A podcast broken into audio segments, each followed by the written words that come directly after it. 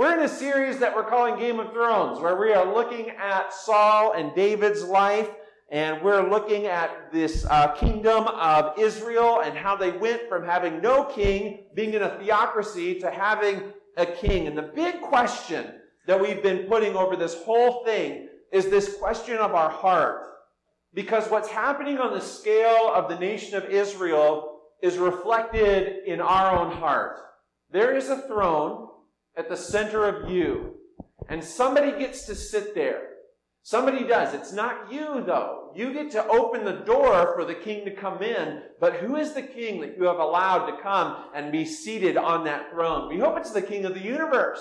This incredible thought that the King of the universe, we opened up our series in Revelation looking at God and this story of these angels around him and the glory of God on this cosmic heavenly throne. That same God who sits on that throne wants to take up residence in little old you, in your heart. What an incredible thought. So that's the overarching concept for what we're doing here. We talked about Saul and his journey to becoming a king when he woke up one day and didn't know anything that was going to happen. He had no clue, and he had a problem in his life. His dad's donkeys had wandered off, and he had to go find them. And by the, the, that morning, he's off on this journey. Three days later, he's anointed as Israel's king. And we ask this question Could our problems in life be God's providence? How tuned are our eyes and our ears to see what God is putting into place, what God is doing so that things can happen? Then we looked at the fall of Saul, Saul's slide, his journey into envy over David. He had kind of had this little heart and he had tried to take things into his own hands and not honor the Lord. And God had said, Your time is done. And he was going to have somebody else anointed as king. And this little kid, this little twerp named David comes along. And all the women make up a song about David. And they start singing this song. And Saul gets this heart of envy that takes his eyes off of God and puts them on the competition. And it became deadly to his own heart, Saul's heart, and even to the life of David. Today we're going to journey down that road a little bit more, this dynamic of David and Saul. The big thing that we're going to be touching on today, if you have your notes in your bulletin, pull it out. This is the very first thing there in those notes.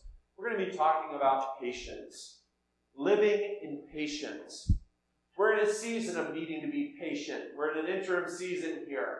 Our hearts are longing for what God is going to do next and who He's going to bring us, who will shepherd this church and guide us in this next season. And we're having to live in patience. Some of you in your home life are having to live in patience. We have a three year old now, as of two weeks ago. More than ever before, Ashley and I are having to live a life of patience. It's really crazy. Even just this morning, as I was holding her while we were singing a song, she like makes like, Daddy, let me give you a kiss. So I go to kiss her and she sticks out her tongue and licks me on the lips as I'm her. That just happened. I just had to wipe that off right before she left this morning.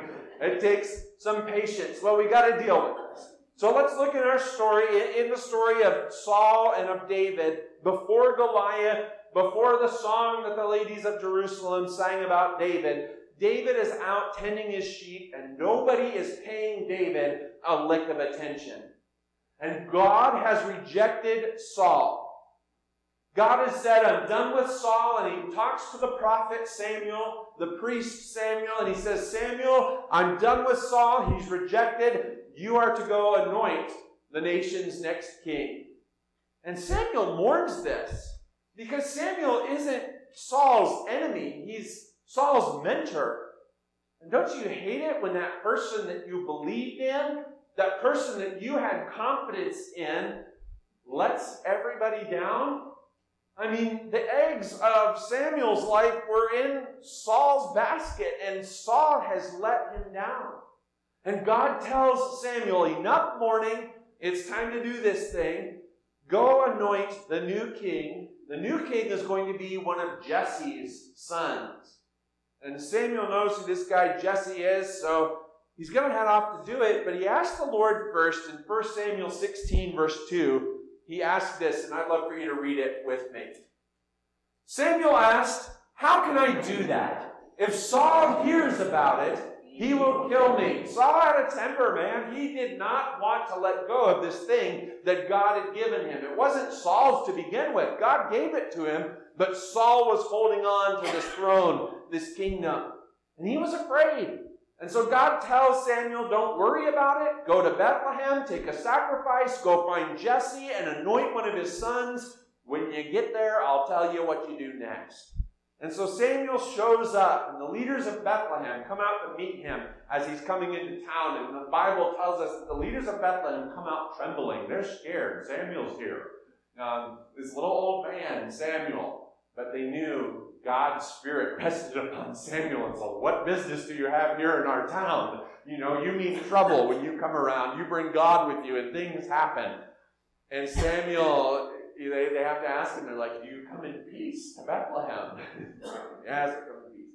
And Samuel goes to Jesse's house and he starts meeting with the family. And he asks Jesse to have his sons come in. And so Jesse brings his sons in and lines them all up, oldest to youngest. And Samuel starts going down the line, looking at one after the other the oldest son, Eliab, goes to be, he's got to be the one. I mean, everything happens for the oldest kid. Like that, we are, I'm the oldest of three. We're in the position of privilege, you know, as the oldest sibling. Uh, we get this special treatment and the special thing. Surely it's this son. It's got to be the one. And God says, no, it's not him. And then one of the best lines in all of Scripture is given by God to Samuel. It's a, it's a verse you're very familiar with. Chapter uh, verse 7 let's read it here. Don't judge by his appearance or height for i have rejected him. The lord doesn't see things the way you see them. People judge by outward appearance but the lord looks at the heart. Now isn't this interesting? Because if we look at saul when saul is anointed he's the tallest he's the most handsome uh, in all of israel He's the person that we all would look at and say, obviously, this is the next person. But what God tells Samuel is don't judge by his height, don't judge by his appearance. I'm looking for somebody with the right heart. Why? Because I want to take up residence there in that space. And I want to reign and rule in that space. God uses some strange things God uses some strange people, but He knows what's real here in the heart. So he goes down the line. Is it Abinadab? Nope. Next son? Nope. I can't say all their names. All seven sons? Nope, nope, nope, nope, nope. Go down through the line. And God hasn't affirmed any of them. And so Samuel asks Jesse, Are these all your sons? Like, this, God directly told me to come here and find you and anoint one of your sons. Are these all your sons? When Jesse says, Well, there's just the littlest one. He's just a kid. He's not that great. He sleeps out in the field with the sheep. Stinks to high heaven. He just stays out there. It's, you don't want him. I mean, look at the oldest. Surely he's got to be the one. Samuel says, No, go get him. And so they go get David. Little David, the little kid who stinks like sheep, who's been living out in the field, and they bring him in. God tells Samuel, This is the one. Anoint this one. Now, if you're a teenager like David was, and you get anointed to be a king, what is the first thing you're going to say to your older brothers? They're all lined up right there. They've all just witnessed this thing happen. You're the littlest, and your brothers are seeing all this happen, and all of a sudden they're finding out you're going to be a king. What would you do? I want to say, check this out, guys. Go get me some food. Go get me some new clothes. You're carrying me around everywhere we're going. I'm the king now. But that wasn't going to happen. In fact, it wasn't going to happen for another 15 years. David wasn't going to get a taste of what being the king was going to be like for 15 years. This whole thing kind of reminds me of the 90s. Who here was a child of the 90s? I grew up in the 90s. Okay. If you're a child of the 90s, us five, we're going to have a really good time now. This is for us, okay? And everybody else, this is not for you. But children of the 90s, you're going to know about this. Lion King, Simba, there's this song in there that I want us to watch. Well, David, like, could have had this going on for him, and he could have thought, you know, here I am, this is me now, I'm the next king, let's get this thing started. But he doesn't do that. He doesn't do that. He is able to somehow, as this kid, recognize that God's timing is the best timing.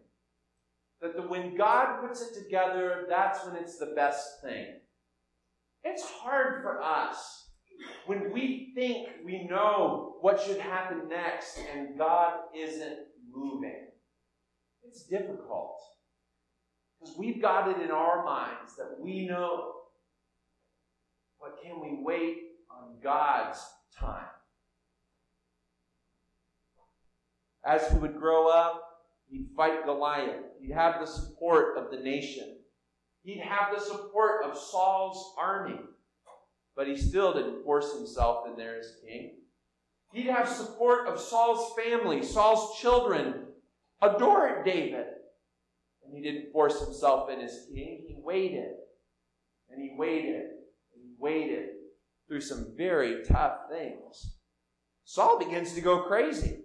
He tries to pin David to the wall with a spear twice. Saul seeks to be rid of David by having him killed in battle. He appoints him as a commander of a thousand, thinking that this same zeal with, that David used to take down Goliath would cause him to charge into some battle that he and a thousand men couldn't win. And so he puts him in charge of these men, trying to get him killed. Everything Saul does for the next 15 years is trying to destroy David as David is seeking to serve and elevate Saul. What a weird relationship. Saul is trying to eliminate David, and David somehow recognizes that it is his responsibility to elevate Saul. He promises to David his, one of his daughters for a mere price. I forgot, I'm, I'm not going to tell you what the price was. You go look it up. Uh, we got our young people with us today, and uh, I don't want you to have to answer some weird questions when you get home. But he offers that David, go kill the many Philistines Bring me this part of their body, and you can marry my, uh, my daughter. And David does it double, and they do this thing, and his daughter loves Saul.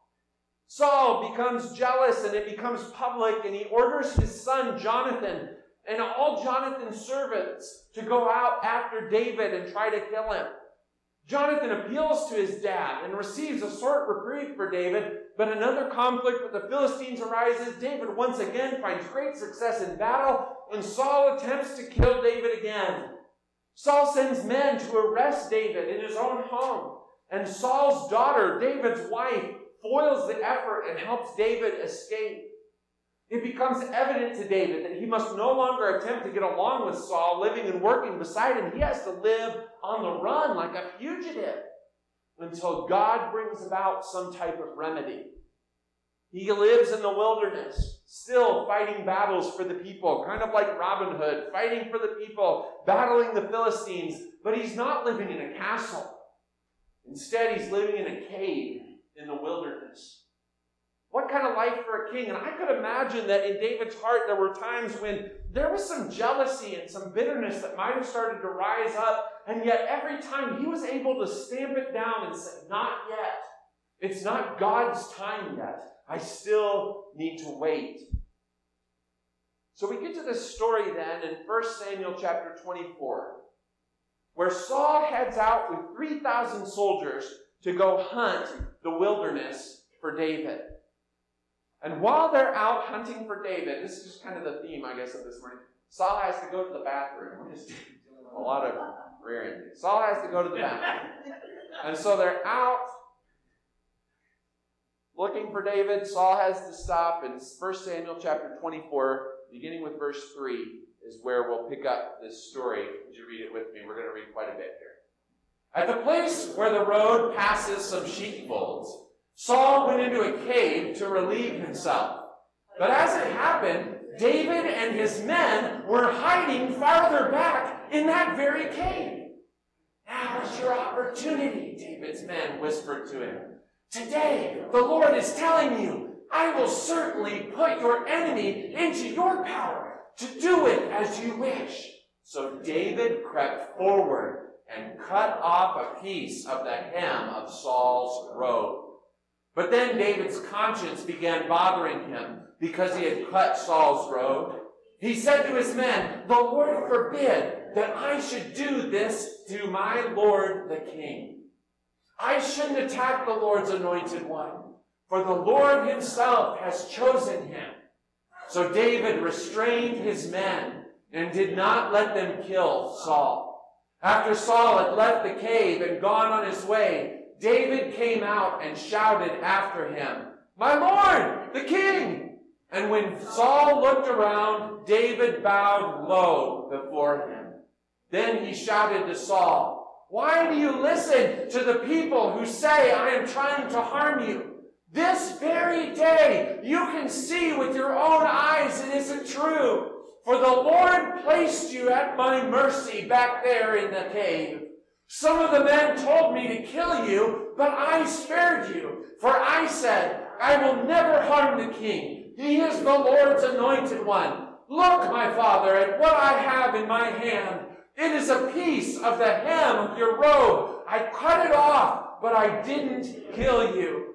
This proves that I am not trying to harm you and that I have not sinned against you, even though you have been trying and hunting to kill me.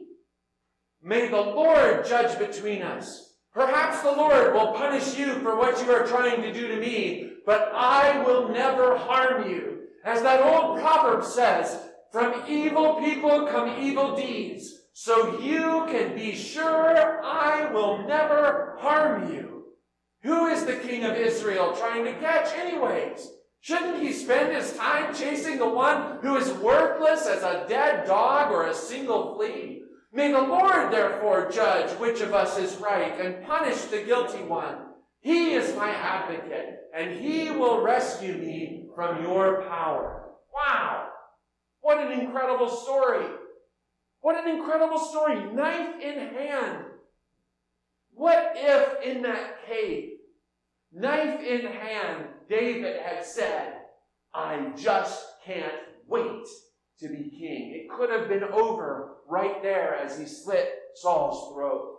And how many of us, knife in hand, knowing God's promise, being persecuted, being hunted down, threatened by somebody, with the opportunity to end it all, how many of us would have picked up that knife to take God's timing into our hands and do this thing? What an incredible story. Read on. When David had finished speaking, Saul called back, Is that really you, my son David? Then he began to cry, and he said to David, you are a better man than I am, for you have repaid me good for evil. Yes, you have been amazingly kind to me today. For when the Lord put me in a place where you could have killed me, you didn't do it. Who else would let his enemy get away when he had him in his power? What an incredible story! And it doesn't last long. David spares Saul's life and just a short time later, Saul is back at it again, hunting David down, trying to kill him, sending his men after him, going out again. And you know what? Again, just two chapters later in your Bible, from Samuel 24 to Samuel 26, we read that David has another opportunity where Saul has no idea what's going on, and God has delivered him, or the men are saying to him, right to David's hand. One night, Saul, or David sneaks into Saul's camp and he's laying there, sleeping, Saul is, and one of David's men says, Look, here's Saul. He's literally laying asleep right in front of you. There's a spear right over there. You can pick it up, and with one swift movement, this could all be over. In fact, I'll do it for you, David. You're using God's name to say, God would want you to do it. It's okay for us to murder him. You're going to be the next king, anyways. We all know it. You're just doing God's work for him. In verse 9 of 1 Samuel 26 is what David says. Read it with me. No, David said, don't kill him. For who can remain innocent after attacking the Lord's anointed one? Surely the Lord will strike Saul down someday, or he will die of old age or in battle. The Lord forbid that I should kill the one he has anointed. David was willing to wait on the timing of the Lord. What can we learn from waiting and being patient? Let's look at a few things. First, but one of the things we can learn um, in our times of waiting and our times of needing to be patient is that God exists beyond time. God exists beyond time. The delay in David's becoming Israel's king is not uh, unusual. It is typical of the way that God brings about his promises and his purposes. To talk about it concisely, God is not in a hurry. God is never in a hurry. We're in a hurry. This morning, many of us were in a hurry. I was in a hurry to get out of the house and get here to church. God is never in a hurry. He has all the time in the world. In fact, He created all the time in the world. God exists beyond time. He is not limited by time. Throughout the Bible, I find God promising things to people over and over again that they must wait to receive. God promised that Abraham and Sarah would have a child. This one who would be the next in this lineage that God had promised. And now they're in their 90s. They've had to wait 25 years. They think it's never going to happen. Does God deliver? Yes, on His timing. God promises Noah there was going to be a flood. It was a long time between the promise and the flood actually happening. Long enough that Noah's building this ark and the neighbors are coming around making fun of him, like, Where are you going out here in the desert with this boat? What are you doing? God made Jacob wait 14 years to find the wife that he wanted. Joseph had to wait a considerable amount of time to see his dad and his family after being sold into slavery. The Israelites had to wait 430 years in captivity in Egypt before returning to the promised land. And for 2,000 years, the saints of God have been waiting for the promise that God would return and make all things new. For 2,000 years, we have been waiting for the Lord's timing. Waiting is a part of the divine design of things. You're waiting, you're needing to wait for what God is going to do or what God has promised, is not an accident. It's not because God has forgotten you, it's a part of it. It happens this way. The second thing that we that I would learn about waiting that I try to bring to you today is that waiting is a form of adversity but that's not necessarily a bad thing. When we wait, it tests our faith and our endurance. And that's for good, not bad. Waiting is a test of your faith, it's a test of your endurance. Paul writes it in Romans chapter 5. He says, We can rejoice too when we run into problems and trials, for we know that they help us develop endurance. And endurance develops strength of character, and character strengthens our confident hope of salvation. And this hope will not lead us to disappointment, for we know how dearly God loves us because He's given us the Holy Spirit to fill our hearts with His love. Abraham and Sarah had to wait for that promised son, and at least one of their failures in the area of patience on waiting on God to fulfill His promise, they tried to find this solution on their own time, and they came up with all kinds of crazy plans, but none of them were the right plan. None of them were God's plan. The Israelites sinned in making a golden calf, as described in Exodus 32. It was their failure that, uh, to not wait the 40 days for Moses to return from the top of Mount Sinai. They just couldn't handle that time of waiting.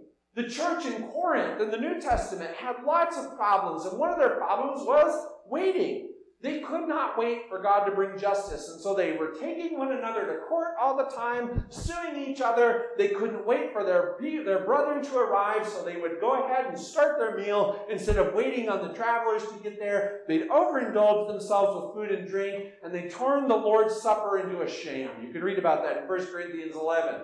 They could not wait for the fulfillment of God's promises regarding full spirituality. And so they embraced teachers and teachings of triumphantalism where you can have it all now. You don't have to wait on God to do this for you. And we see that even today. We have a hard time waiting. But when we wait, it tests our faith and tests our endurance. Young people are waiting to grow up. I mean, I think every young person has that moment in their life where they're like, I just can't wait until I'm grown. I just can't wait until I'm on my own and out of the house. And boy, oh boy, as adults, how do we regret that? And be like, oh man, I wish I could go back to those and just uh, tell myself how crazy I am. And there's all kinds of things in life that God instructs us to wait on. Again, for young people, well, for any unmarried person who is entering into a relationship, we're instructed to wait on that marriage relationship. We're instructed to wait. Waiting on the Lord is what sexual purity is all about. There's a lot of talk about safe sex, but today there's not a lot of talk about abstinence. And this is because waiting is taboo. Virginity is disdained as a curse, not as a gift that we give to one another. Waiting on God for the joys and, and happiness of a fulfilled marriage relationship. We can't do it.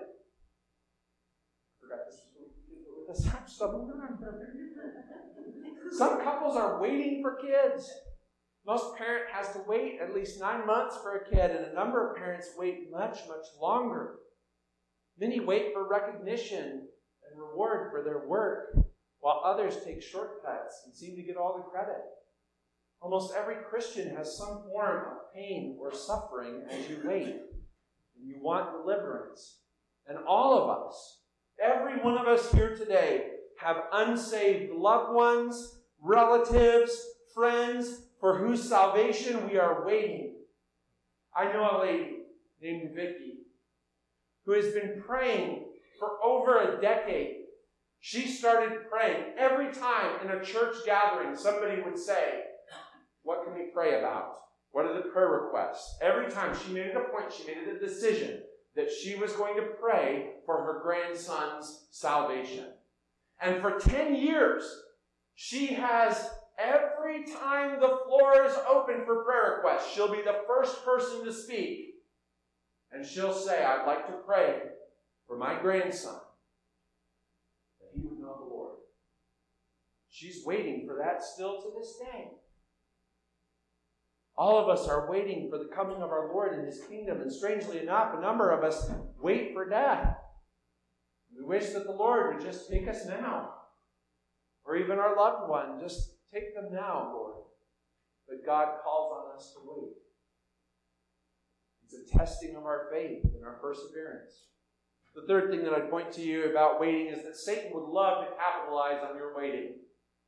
He would love to capitalize on those moments when your mind begins to think, how could this be over now? How could I take God's hands into my own hands and do these things on my own accord and on my own will?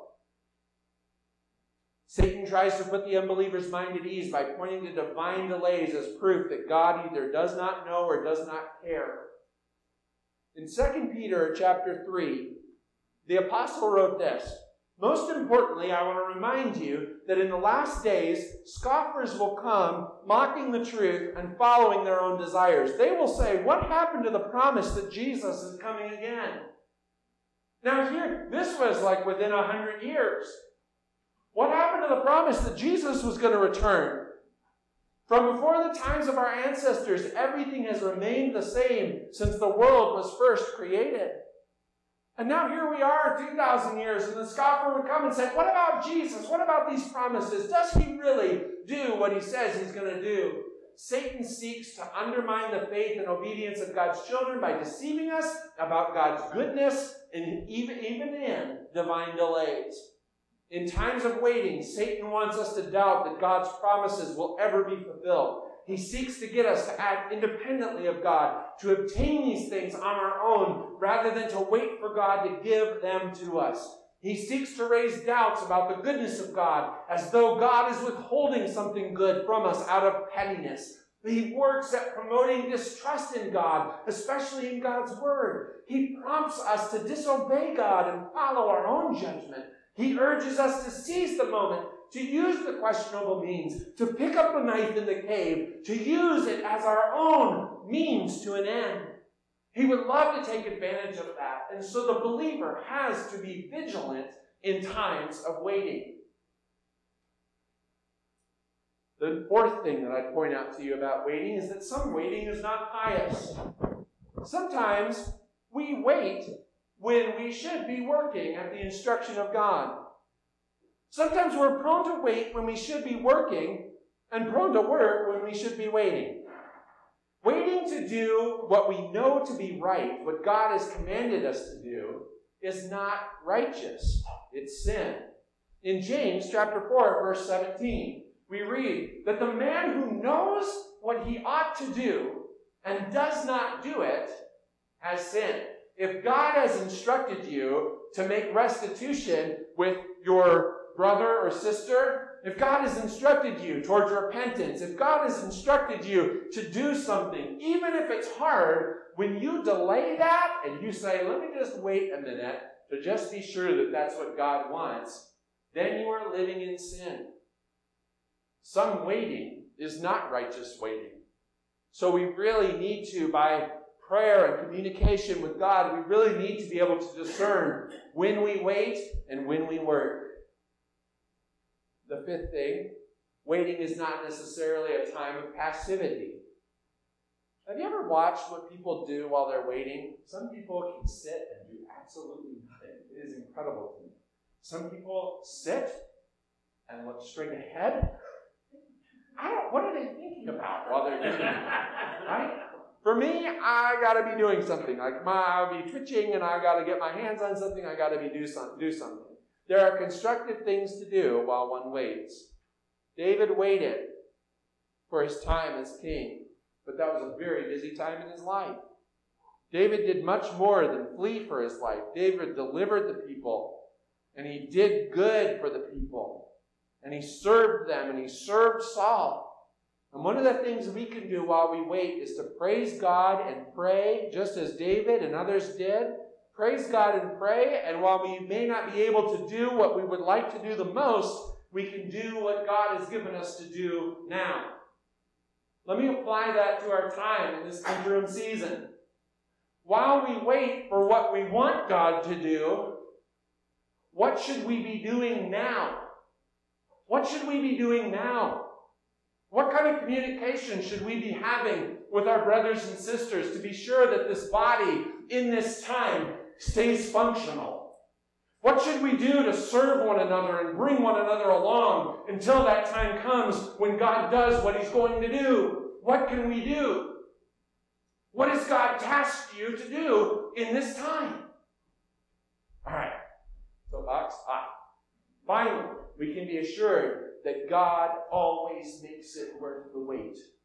When you wait righteously, when you wait for that divine appointment, God is always going to make it worth the wait. When you leave today, you have options. You can drive into Greenfield and get a hamburger at McDonald's.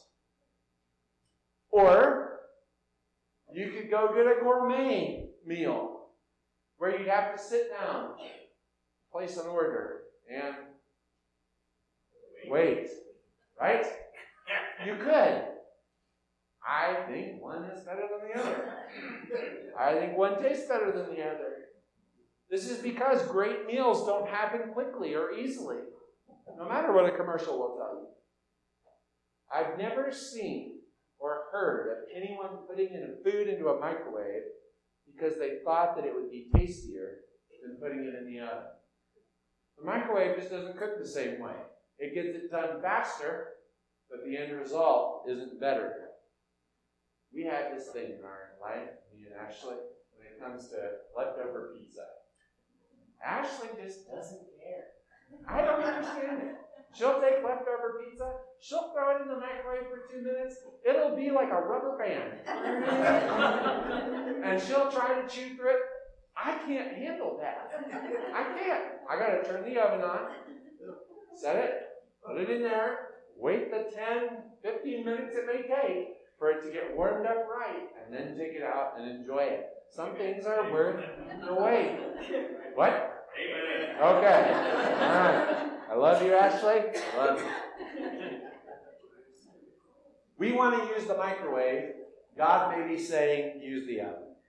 God's plans and promises are not of the microwave variety. God slow cooks. God puts the crock pot on and lets it simmer all day long. God takes his time in doing these things to bring out the very best. And when we take the time, the flavor begins to develop and the stuff begins to happen. And if you slow cook, things begin to go together and the end product is so much better. You can almost, you can almost always plan on the fact that God will make you wait for what is best. He is never late. He is seldom quick. But this fact I can assure you, when God's plan is for you to wait, He will make it worth it in the end. So let's learn from David that waiting is a normal part of our Christian life. You're going to be tempted to shortcut waiting. This would be sin. Others are often willing to help us with such shortcuts to say, look, God is doing this thing. Is it really God? His purposes and promises and His good time are what's best. Let's be assured that while we wait, God is working in us to prepare for us the good things that lay ahead. And let's not doubt that we will see them. Let's devote ourselves to doing the good we know we ought to do and doing what we are able to do while we wait. To invite the praise team to come up We'll use this song as the benediction today, but as they come up and get set, I want to pray for you and for us as a church body in this time. Would you bow your head? Would you close your eyes? Lord, in this moment, you offer to us a challenge. It's hard to wait. It's hard to wait for the things that you promise. Some of us are waiting for something in our homes. Some of us are waiting for something in a relationship. Some of us have been pouring ourselves out to you on the behalf of someone else who is far from you. And we're waiting for that day when they may be changed. Some of us are waiting for what's next here at Brown's Chapel. And it's tough to wait. But God, in this moment, would you encourage our hearts? Help us to stamp down the times where we may want to rise up and take matters into our own hands and try to solve your problems for you. To remember that when we wait on you, what you will do is the best thing. Whatever it is that we need to be doing in this time, whatever you have instructed us to do, the battles that we do need to face today while we wait for the big thing in the end, God, would you help us and go with us? I just want to pray for you now as a group uh, in this moment. I would like for you to keep your heads bowed and your eyes closed as I look over the room now. And what I want to do is just have the opportunity to pray for you if there's something in your life that you are waiting for that seems like God has promised it but just isn't here yet. I want to pray for you. Would you raise your hand so that I can know? I see that. Yes, yes, yes, yes, yes, yes. Okay. Yes, I see that. Let's pray. God, for many of us in this room, there is something that our hearts yearn for. It could be something that you've promised to us. It may be something that we desire. And it's not outside of your will for us. It's not outside of something that you commanded, right or wrong. It's just something that we're waiting for. And God, in this moment, for these who have expressed that today, to say, I'm waiting. God, I pray that you would gird them up. God, I pray that you give them your spirit. I just rebuke the enemy right now who would love to come and work his way in and say, see, God's promises aren't real. No, we just cast all that out today and say, in this time, we will wait patiently for what you are going to do. God, give us eyes like yours. Give us ears like yours in this day to he, see and hear the things that you see and hear. And we long for that moment when you will fulfill these promises. Now, Lord, move on us. Teach us in these days what it means to wait divinely, to wait expectantly, to anticipate your good. And all of us wait for that day when you will make things right and make things new. Thank you for Jesus. It's in your wonderful name that we pray.